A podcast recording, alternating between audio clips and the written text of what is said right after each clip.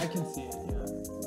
But I don't know how to relay it to you, you know?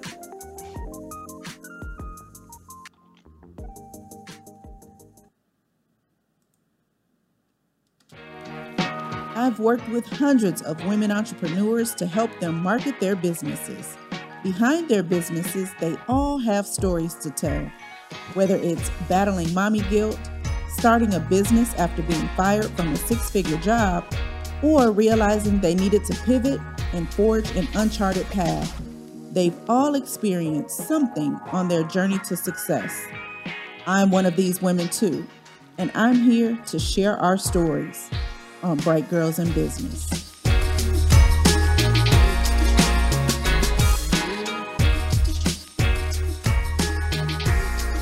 Welcome, welcome, welcome to the Bright Girls in Business show. This is Chanel Yarber of Bright Girl Media, and as always, I am excited to be before you and to share my platform with other women entrepreneurs just like myself. I always start off the show by letting you know that I love the engagement, I love the comments and the likes and all that other good stuff. So make sure that you, if you are watching, let us know where you are checking in from, where you're watching from, what you're doing. Shout me out, say hey, something, just so that I know that it's a live body on the other side of the screen watching me. So, today, today, today, I am super excited. I have a guest who is here all the way remote live from Houston. She's a new Houstonian. Uh, she just transplanted there in July, actually. So she's just getting her Texas feet wet and learning a little bit about the uh, the Texas swing down here. and so she is an author. She is a speaker. A dynamic coach and accountability partner for women who are overcoming trauma and learning to live their best lives. And so we are here today to talk about getting it out the mud. We are going to talk about how to use the dirt and all the things that have been thrown on you throughout your life and use those as a catapult or a stepping stone to greatness. So, welcome my guest today, Miss Fatima C. Oliver. Yes. Hello. Yes, we are neighbors. Yes, almost, kind of, sort of, next door, kinda, down sorta. the road, around the corner. yeah, well, you know, I'm not gonna be walking.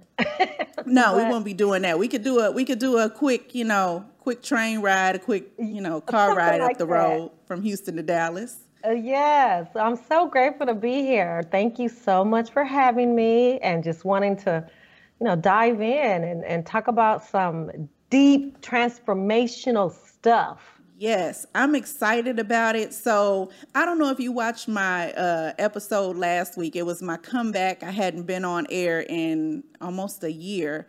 And so I shared a little bit about my story, things that I have been going through since I've been off air.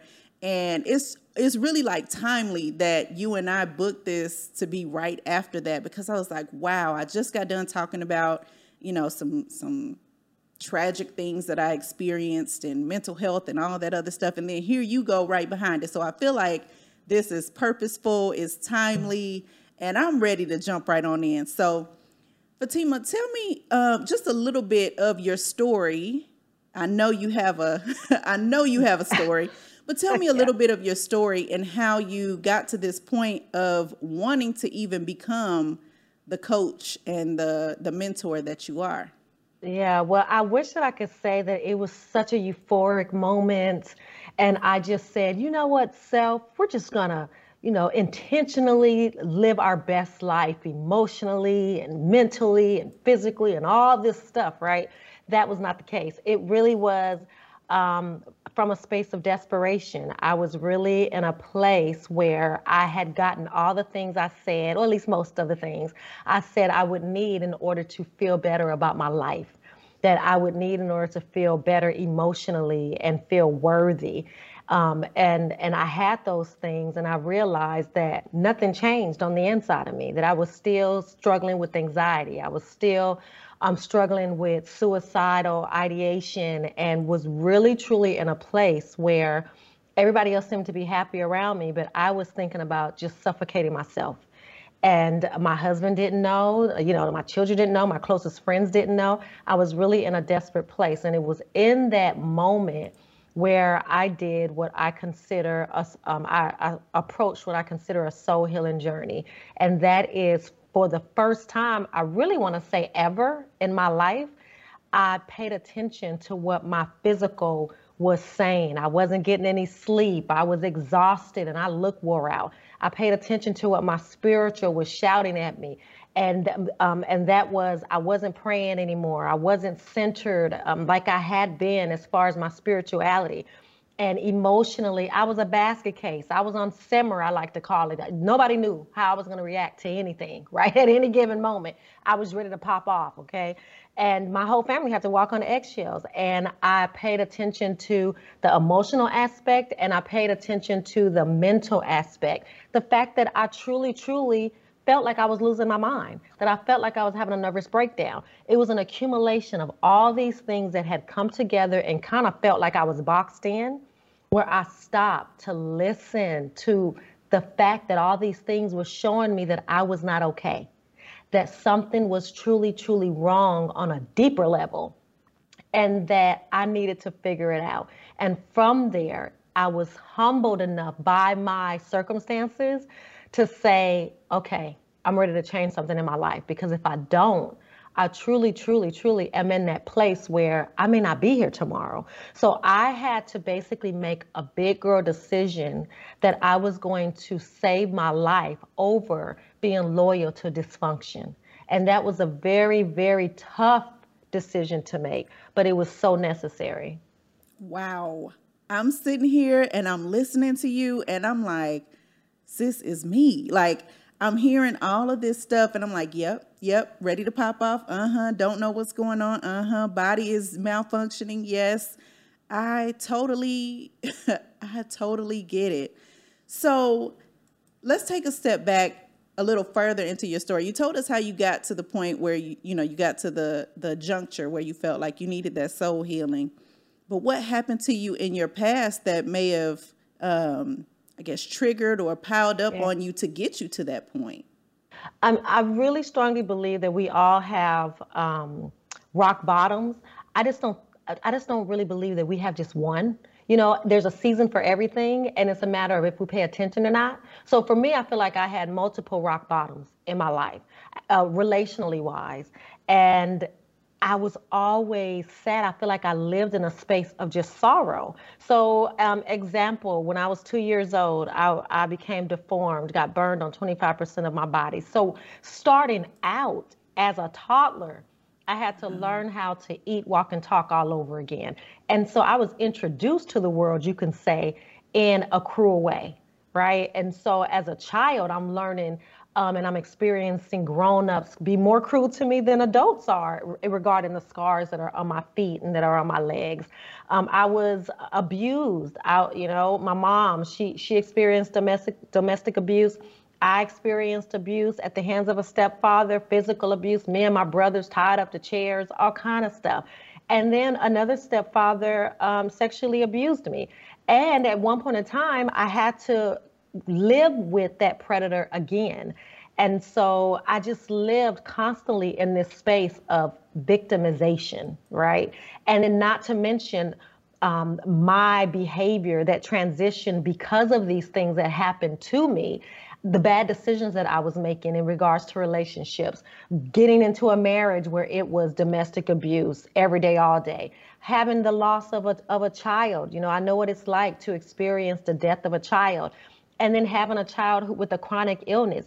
It was an accumulation of all these things that were ha- that was happening in my life and that I was viewing from the perspective of my pain.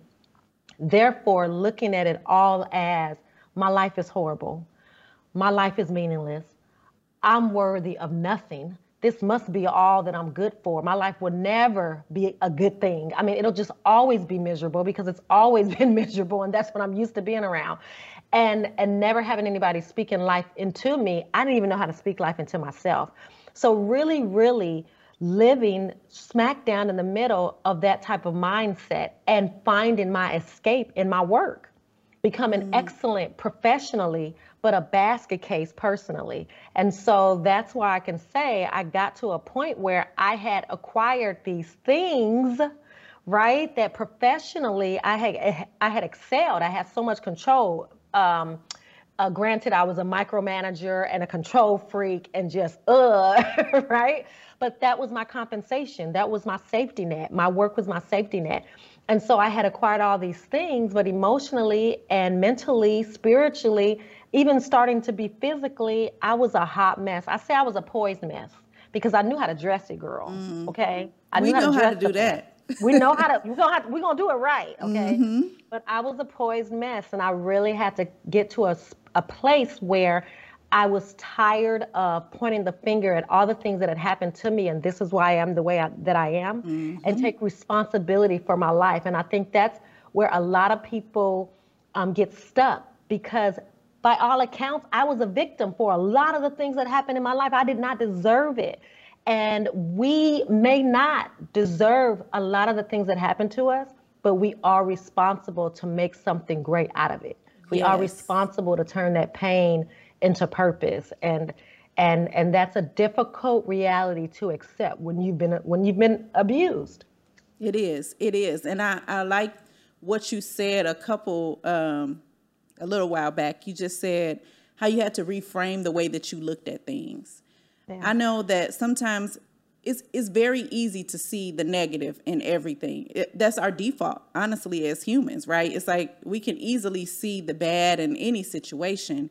But I like to tell people it's two sides of everything. It's two sides of a sheet of paper. It's two sides of a, sh- uh, a slice of bread. It's two sides to a hmm. coin. Mm. So if there's a negative, there has to be a positive out of it. And that's why I really liked reading your story because um, in the book that you said the uh, the title of the book is the prescription is in the dirt. And I yeah. get it. When I when I read that, I was like, wow, like that's deep, but it's so blatant and plain to say that the answer to your issue, the answer to how you got here and how to push beyond, you know, where you are is in the dirt. So yes. So how yeah, did how did that come about? It's the truth, right? It's like we we run away from taboo. We run away from the pain, and even culturally, um, we. Uh, and I don't even know if I should really just um, segment it to to to um, culturally because even generationally, I've been around many of people, and generationally, they have grown up similar to myself in regards to um, being uh, growing up under the silent generation, where we, you don't talk about those type of things, mm-hmm. right? We don't talk about that. We know that it happened, but we don't talk about it. And it's almost like a, a second victimization, right? And so re-victimizing the victim. And we get into this space of if I discuss these things, if I give my pain a voice, which is what I call it, giving our pain the voice. We earned it. We earned it, right? We earned to speak our truth. We we walked through the pain, so we should be able to speak it, right? But we are instead told to shh, shh, shh, mm-hmm. don't talk about that. And so, in giving our pain a voice, there is a part of it where we are saying, "This happened to me. It was not okay." But then there's another side of it, to your point, where we have to say, "Now what?" Okay, I know that it, it wasn't fair. I know that this was wrong. I know that they were wrong, right? I know that I didn't deserve it. But then now what? What do you do with that? What do you do with that information? And we have to each uh, individually make a decision on what we're going to do with our now what. So for me, it was I'm tired of these things weighing me down. I'm tired of this pain from the experiences that I've had in my life controlling my decision making, controlling who I date, controlling how I handle myself in tough situations, controlling how I go inward and and and how I don't trust anybody and just all these bad habits that I had accumulated because of these triggers it, due to the trauma that I've experienced in my past. Sometimes you have to get tired. No, scratch that. Sometimes you have to hate what something does to you in mm. order to work through it, in order to get through it, in order to throw it out. And so for me, I had to get tired of being defensive. I had to get tired of being insecure because it made me needy, you know, and would deal with anything. I had to get tired of feeling unworthy to the point where whenever there was a get together and I wasn't invited, nobody loves me. And, and, I, and I constantly put myself back in that victimization space. I had to get tired of living like that. And so even though I was a victim for uh, from a lot of things, I had to stop the self-victimization. And that is very it's tough because that's one of those facing your mess type of situations. But I am a I, I'm I'm a testament to the truth that if you are willing to face your mess, if you are willing to look at those boulders, any of those things that that make you get riled up when you start to talk about it, we call them hurts or hangups. If you are brave enough to face every single hurt and hangup that comes up as it comes up, and not say, "Oh no, no, I ain't dealing with it. I ain't dealing with that," but instead say, "Hmm, why do I do that? Why is it that whenever this person says this to me, mm-hmm. I just get so angry and I can't let it go? What is that about? When did I start acting that way?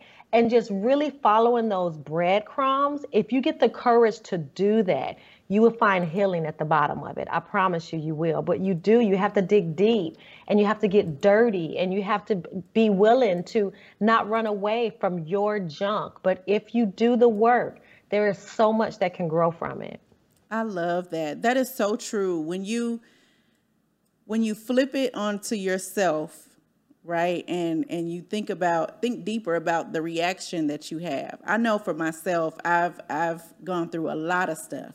And like you said, those visceral responses that you have, it's just like you, you triggered and then you just pop off and then you you look back and you're like, now why did I do that? Like, was that was that even necessary? Or how could I have handled that differently, right? And then you realize over and over and over you end up in the same cycle and you keep bumping your head against the same walls. You do, right. you have to get sick and tired of self. you yeah. have to get sick yeah. and tired of you in order to say, okay, you know, it's time for me to to do something different. Yeah, and we've all gotten there, right? Where we're like, I can't stand. Like, I have truly had a conversation with myself, and I was like, oh, I can't stand myself. like, I can't stand that I do that thing, right? But then sometimes we find a coping habit to gloss over that thing. So mine was emotional shopping. I was an mm. emotional shopper. I didn't even realize that I was an emotional shopper. I had no clue. But it didn't matter what I was buying. I could have been, except for school shopping. Oh my God, school shopping is a stressor. But outside of that, it didn't matter. I can go to the grocery store and just shop and shop. And any can of corn I'll be putting in that basket, it was soothing me. Wow. You know, it was a soother for me. And so when I was happy, I wanted to shop. When I was upset, very, very upset, I needed to go shop. It was like a pacifier. Mm. And when I decided that I was going to face something that seemed so frivolous, um, something so superficial from the from um, a high level, as I started to face it and said, you know what, I'm not going to use this anymore when I feel these emotions. That's when I got to see, wow, there's a lot of stuff up under that shopping. Like, wow, why why do I run to that? And there's a lot of anger here. Well, where does that anger come from? So it's like a it's like an onion sometimes. It just begins to peel. You just begin to peel back the layers and you begin to see so much introspectively about yourself when you decide that you are going to walk in a healthier space. And it's one thing at a time. For me why i wrote the book is because i didn't have a clue of what i was doing. At the time i just was trying to save my life. It really was that simple for me it was, I am on the brink of committing suicide and leaving this earth and leaving my children, and I need help. And so I went to therapy. But even in therapy, I was like, okay, you do it for me. You do it, right? And because that's what I'm paying you for, right? So you do it for me. Nope, I don't want to do that part. Uh uh uh uh uh. No, black people, we don't go anyway. So you're lucky that I'm even here. And right. so I'm not doing all of it that you want me to do. And about 30 days into it, I really had to have a conversation with myself and, and accept the fact that I had to participate in my own healing. And it was when I made the decision that I need to participate in my own healing. We all can make those decisions right in our kitchen. I need to participate in my healing. That's when I took ownership over my life. And from there, I started doing my own research and going into different programs to try to change the way that I think and and to get the help that I needed to face traumatic experiences like um, being sexually abused, like the death of a child, being able to meet with people and have those deep conversations and work through those layers of pain so that I honestly could say, I choose to release the pain. Not the memory, of course, and not the situation that happened because it did happen to me. And I do, I earn the right to carry that story. But the pain that's associated with it, I'm choosing to release it because it has taken so much from me. It has taken so much of my sleep. It has taken so much of my joy. It has taken so much of my relationships, the pain. So I'm I'm releasing it because I want those things back. And so that's what I mean by a soul healing journey. It's not waiting on somebody to apologize to you because you'll be waiting, okay? You'll just we'll be waiting. Be. But it's about saying whether they apologize to me or not, whether they take the, whether they own their part or not, I am making the choice to release myself from this bondage of waiting on them to validate my pain. I'm giving my pain a voice and I'm validating my pain. And from there, I'm going to turn it into something positive, meaning I'm going to excel in my life. I'm going to become the person that I've always wanted to be and people thought I couldn't be. And it's not so that I can wag my finger, but it's because I deserve to live an excellent life. And so just changing the perspective and not viewing your life through the perspective of your pain. I love that. I love that. I I'm gonna tell you what really two things really stuck out to me. One is you knew what your pacifier was. And I don't think many people realize what they're using as pacifiers. A lot of people who uh, I in, interact with, engage with, do business with, and who will be watching the, uh, the show are women entrepreneurs who are super busy.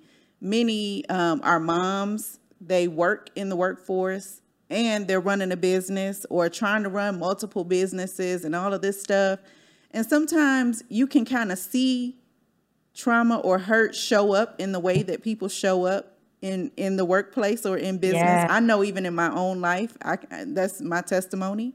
Yeah. Um, but what ways if you're if you're speaking to a woman and you know she might be resonating with your story or resonating with some of the things that you're you're talking about, what are some ways that you can point to that these women can say, hmm, okay, maybe maybe I do need to take a step back. Maybe this mm-hmm. is happening to me and I didn't realize that I was yeah. in this cycle. What are some of those pacifiers or those triggers that you could point to? Mm. Well, I hate to be the bearer of bad news, but typically your family sees them already. You don't. Usually you're the last one. And so for me, even with my shopping, I felt justified because I, I was the breadwinner for, for a lot of years. I worked my butt off. I worked overtime, all this stuff. I never asked anybody to do anything for me. See, this was the chip on my shoulder. I never asked anybody to do anything for me. So I take care of the bills first. The bills get paid. Don't, you don't ever see nothing get turned off, right? So then that means that if I want to go to the store and soothe myself, then that's what I can do, right? So then I got my Amazon boxes and my ShoeDazzle and all these people showing up. And my husband is like, oh my God, I can't even get in the house, right? And when he would make a comment, I'm like, don't even try, right? Talk to the hand because, like I said, I can read off my resume. It was mm. only when I decided to start being real with myself and pulling back the layers of these boulders of my hurts and hangups somewhere down the line, as you're pulling back those layers, as an example, um, why am I always so angry? Whenever they do this thing to me, I get so angry and I'm angry all day, right? Where I should be able to let it go, but I'm angry from the morning it happened and all the way at night and I can't sleep because I'm just so angry. Why does that thing bother you so much? The more that I was starting to look into why, what is the why, why, why does this bother me so much? Is when I realize what I do to pacify the thing when it bothers me. Mm. And that's how I was able to figure out what my pacifiers were, what my coping habits were. So, for me, one big thing that I would do is when somebody would ignore me, my husband, if I was talking to him, granted, football, he's watching football and I want to have a conversation and he's not paying me any attention because he's watching his game, which I should know better, but whatever, right? And so I would talk to him, and if he did not stop and look at me and acknowledge my presence, I would be livid. And it would shatter me from the inside out. And I would carry that for days until I was able to get myself to a place where I said, and when I talk to you, you didn't even say anything back, right? It would hit me on that deep level. Wow. But if I would go to the workplace and somebody would be talking to me and or I would go and approach my boss and talk to them and somebody else would come up and my boss stops talking to me and starts talking to that person, I would feel that same way. Mm. So clearly it's not about my husband, right? Because that same feeling of me carrying it for days, I would do the same thing. So it wasn't my husband ignoring me, right? It's something deeper because I'm acting in the same way. It's just with a different person. It's just I'm, you know, and then I'm professional. So I'm not going to show that side of me, right? But on the inside, I'm livid. I'm so livid. And so it was those things that made me have to say, why does that bother me so much? What happened that made that start to bother me so much? And so that was one of those interpersonal things where I had to go back, go back in my memory, go back to my childhood, because a lot of stuff comes from your childhood. Mm-hmm. Go back, just go back. And when I started thinking, I remembered that as a kid, that I was quiet. So all my family members would be talking, talking, talking, talking, talking, and I would always have to raise my hand for them to listen to me. And they just thought it was a running joke throughout my throughout my childhood. Oh, Fatima wants to talk. She's raising her hand, right? And even when I got into the boardrooms, I would still find myself raising my hand in the boardroom, and folks would be like, "Fatima, why are you raising your hand?" Mm. Because I felt like that was the only way people would listen to me. And when they wouldn't listen to me, I would get frustrated. And so it wasn't for me to go back and call all my relatives and say, when you ignored me, this is what happened. No, it was just a point. It was just a point in my life where I could say that's where that comes from.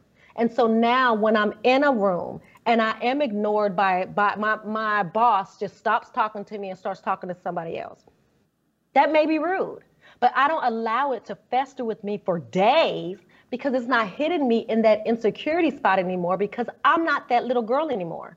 And I can control myself. And I've changed my life and I am worthy. And this is their issue if they're ignoring me and being rude. It has nothing to do with me. I don't have to go back and relive that as I had been doing all that time. So, stuff like that, it's like pulling back the layers on those different hurts and hangups and habits that you have. And it'll allow you to see what those triggers are. Does that make sense? It makes It's like really tapping into that emotional aspect of why did this bother you? Why did this make you upset? Why did this make you sad? Why did this make you angry? And really looking at it and dissecting it and saying, there has to be a reason. There's always a reason on why we do what we do. But having the courage to admit what that reason is, and then going back and saying, when did that even start? And once you get to the place of where it started, you can make a conscious decision of, I need to dive into that deeper and release that pain, or I need to tell myself, stop acting like that. You ain't eight no more. What do I have to do to resolve that? Sometimes it's much deeper and sometimes it's frivolous, but you got to do the work in order to get to that place to make that decision. I love that. I love that. I heard so much. I mean, this this is so rich for me. I'm gonna tell you, it's it's mirroring, it is mm-hmm. affirming, it is confirming.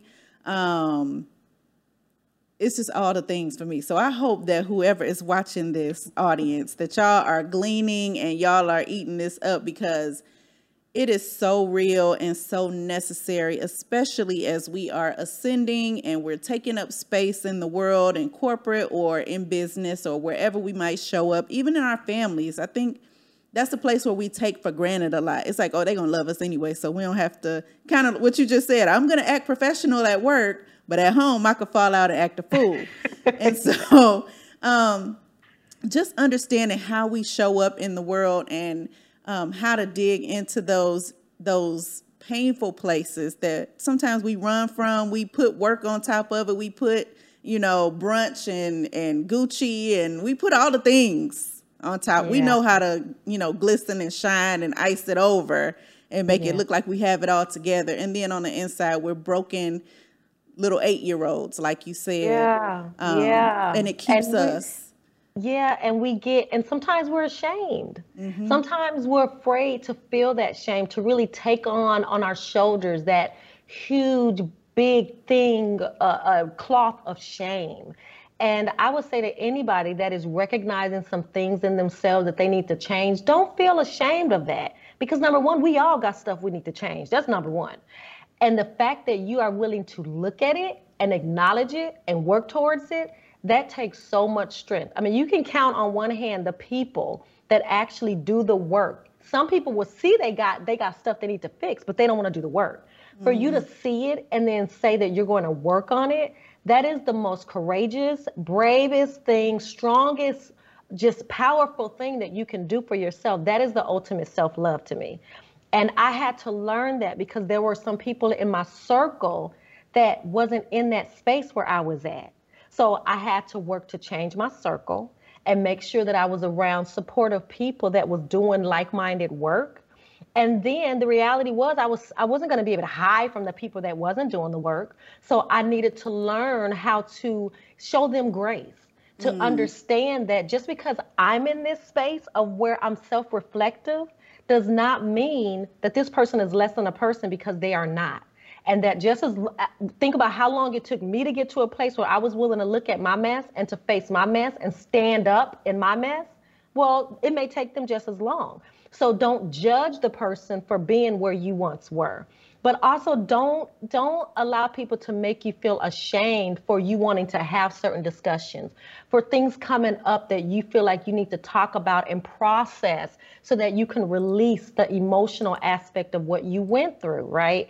Don't allow the shame to to overtake you. Feel courageous and feel proud that you are in a space in your life where you are willing to do the work because it is tough work to say you know, Fatima or Lisa or Chanel or whomever, you, you know you're screwing up in this area. It's time to look at it. You're going to have to give some apologies. You know, it, it's time to, to face it. You know, it's time to face it head on. We, we, we fall on the sword in, our, in the workplace. We need to fall on the sword when it comes to our personal life. There are some things we're going to have to apologize for. There are some things that we're going to have to remove from our lives. That takes so much courage. And I just really hope that your listeners get that because uh, I know one of the biggest reasons where I was walking through my healing process and I got stuck because I was afraid of what I was going to look like on the other side. And I was afraid of will people like me? Will I be boring? Because I knew how to function in my mess. I knew how how to respond in my mess. If I screwed up, I knew how to go apologize. Like I knew my thing. I had I had a little routine. I knew my routine, and I was starting to change it. And when you start to change yourself, your circle is going to change, right? Mm-hmm. They have to mm-hmm. adjust to this new person. So I was really concerned that people weren't going to like me anymore. I was going to lose people, and that and that my husband wasn't going to like me anymore. That my my my my family was going to think I'm boring. And you know what happened? I did lose people, and there were people that thought I was boring. And I, I did lose some people that were close to me, but it cannot equate to the freedom that I got. It cannot equate to that. It cannot equate to the just the life that was breathed back into me when I decided to look at my pain and to process the things that happened to me, to release myself from the life sentence I gave myself for every single thing that happened in my life. It could not equate to that. So, I mean, there is a reality to doing this work. It's not going to be like a Disney show, okay? There's going to be some tough moments. There are going to be some hard decisions that may have to be made but you have to be worth it. And like I said, I did it to save my life. And a lot of us are walking around dead on the inside and excelling wonderfully in our jobs, but mm. dead in our personal life. And, and we have to save our life. And so, for that reason alone, you want to start to do the work. One thing at a time. Any hurt or hang up that when I'm talking, it came to your head you know that that when when somebody says something it triggers you. Whatever that thing is well that's the first thing you need to start working on. I love that. That is that is like you put the perfect period on this whole thing. I absolutely love that. Now fatima if some of the viewers want to get your book or if they want to work with you how should they reach out to you yes well i have my website and it, it is fatima c dot com, FatimaC.com. C is my middle initial, but I'm not gonna tell you what it is. okay. All right. Keep my husband don't even know. Like they're gonna see it on on you know on but FatimaC.com. Please look me up. I have free resources that are there that can definitely help you get started and, and um, pertaining to if you got anger issues or if you got micromanagement issues or the fear of confrontation, all types of things. Um, it, it's on my website, but you can also pick up my book there. You can also get it on Amazon or wherever books are sold. The prescription is in the dirt. And of course, I'm on Instagram. So definitely come find me there. But if you go to my website, you can definitely get in touch with me. And um, if you want to work with me, you can definitely send me a message. Thank you so much for sharing your story, for being so transparent and open. And you were really a joy. I mean, y'all, I, I haven't met her before today. I want to say that, okay? And when we got on here, it was just peanut butter and jelly. And so I, I just yes, it was great. I enjoyed this. You really you helped me. So if nobody else ever watches or listens, which they are, but if they don't, just know that this was not in vain. This was so good. I appreciate you. I, I appreciate your pour. So thank you so much for showing up and and for and for doing the work. You're so welcome. You're so welcome. And it's ever evolving. It's always continuous. And um, I appreciate you having me. Absolutely. Well, all right, y'all. We have reached the end of today's episode. It has been a doozy. I hope y'all got a lot out of it. I hope y'all sit and y'all, you know, get your tea and and get you some some essential oils or something and really meditate on what was said today because it's so necessary as we're growing our businesses. Your your business is only going to grow as big as you grow and it's only going to go as far as you can take it. And so take these little soul moments that we're pouring into you, take them to heart, take them and uh, apply them because it's so necessary if you want to, you know, reach your goals and get to the next level. So, next week at the same time in the same place, we will be back with another bright girl in business, Miss Erin Cross, and we are going to be talking about being an educational entrepreneur and transferring your skills from the classroom into being a business owner. So you don't want to miss it. All you educators, I know y'all know teachers, y'all got teacher friends and all that. Tell them to come and watch, tell them to come and join. I will be back next week at 6 p.m. Central right here on the Bright Girls in Business show. See you later.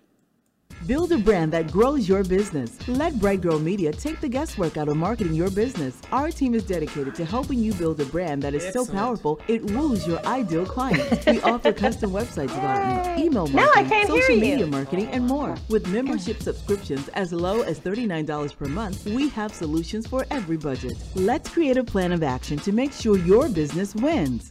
Visit us at brightgirl.media to learn how we can empower you to reach your goals.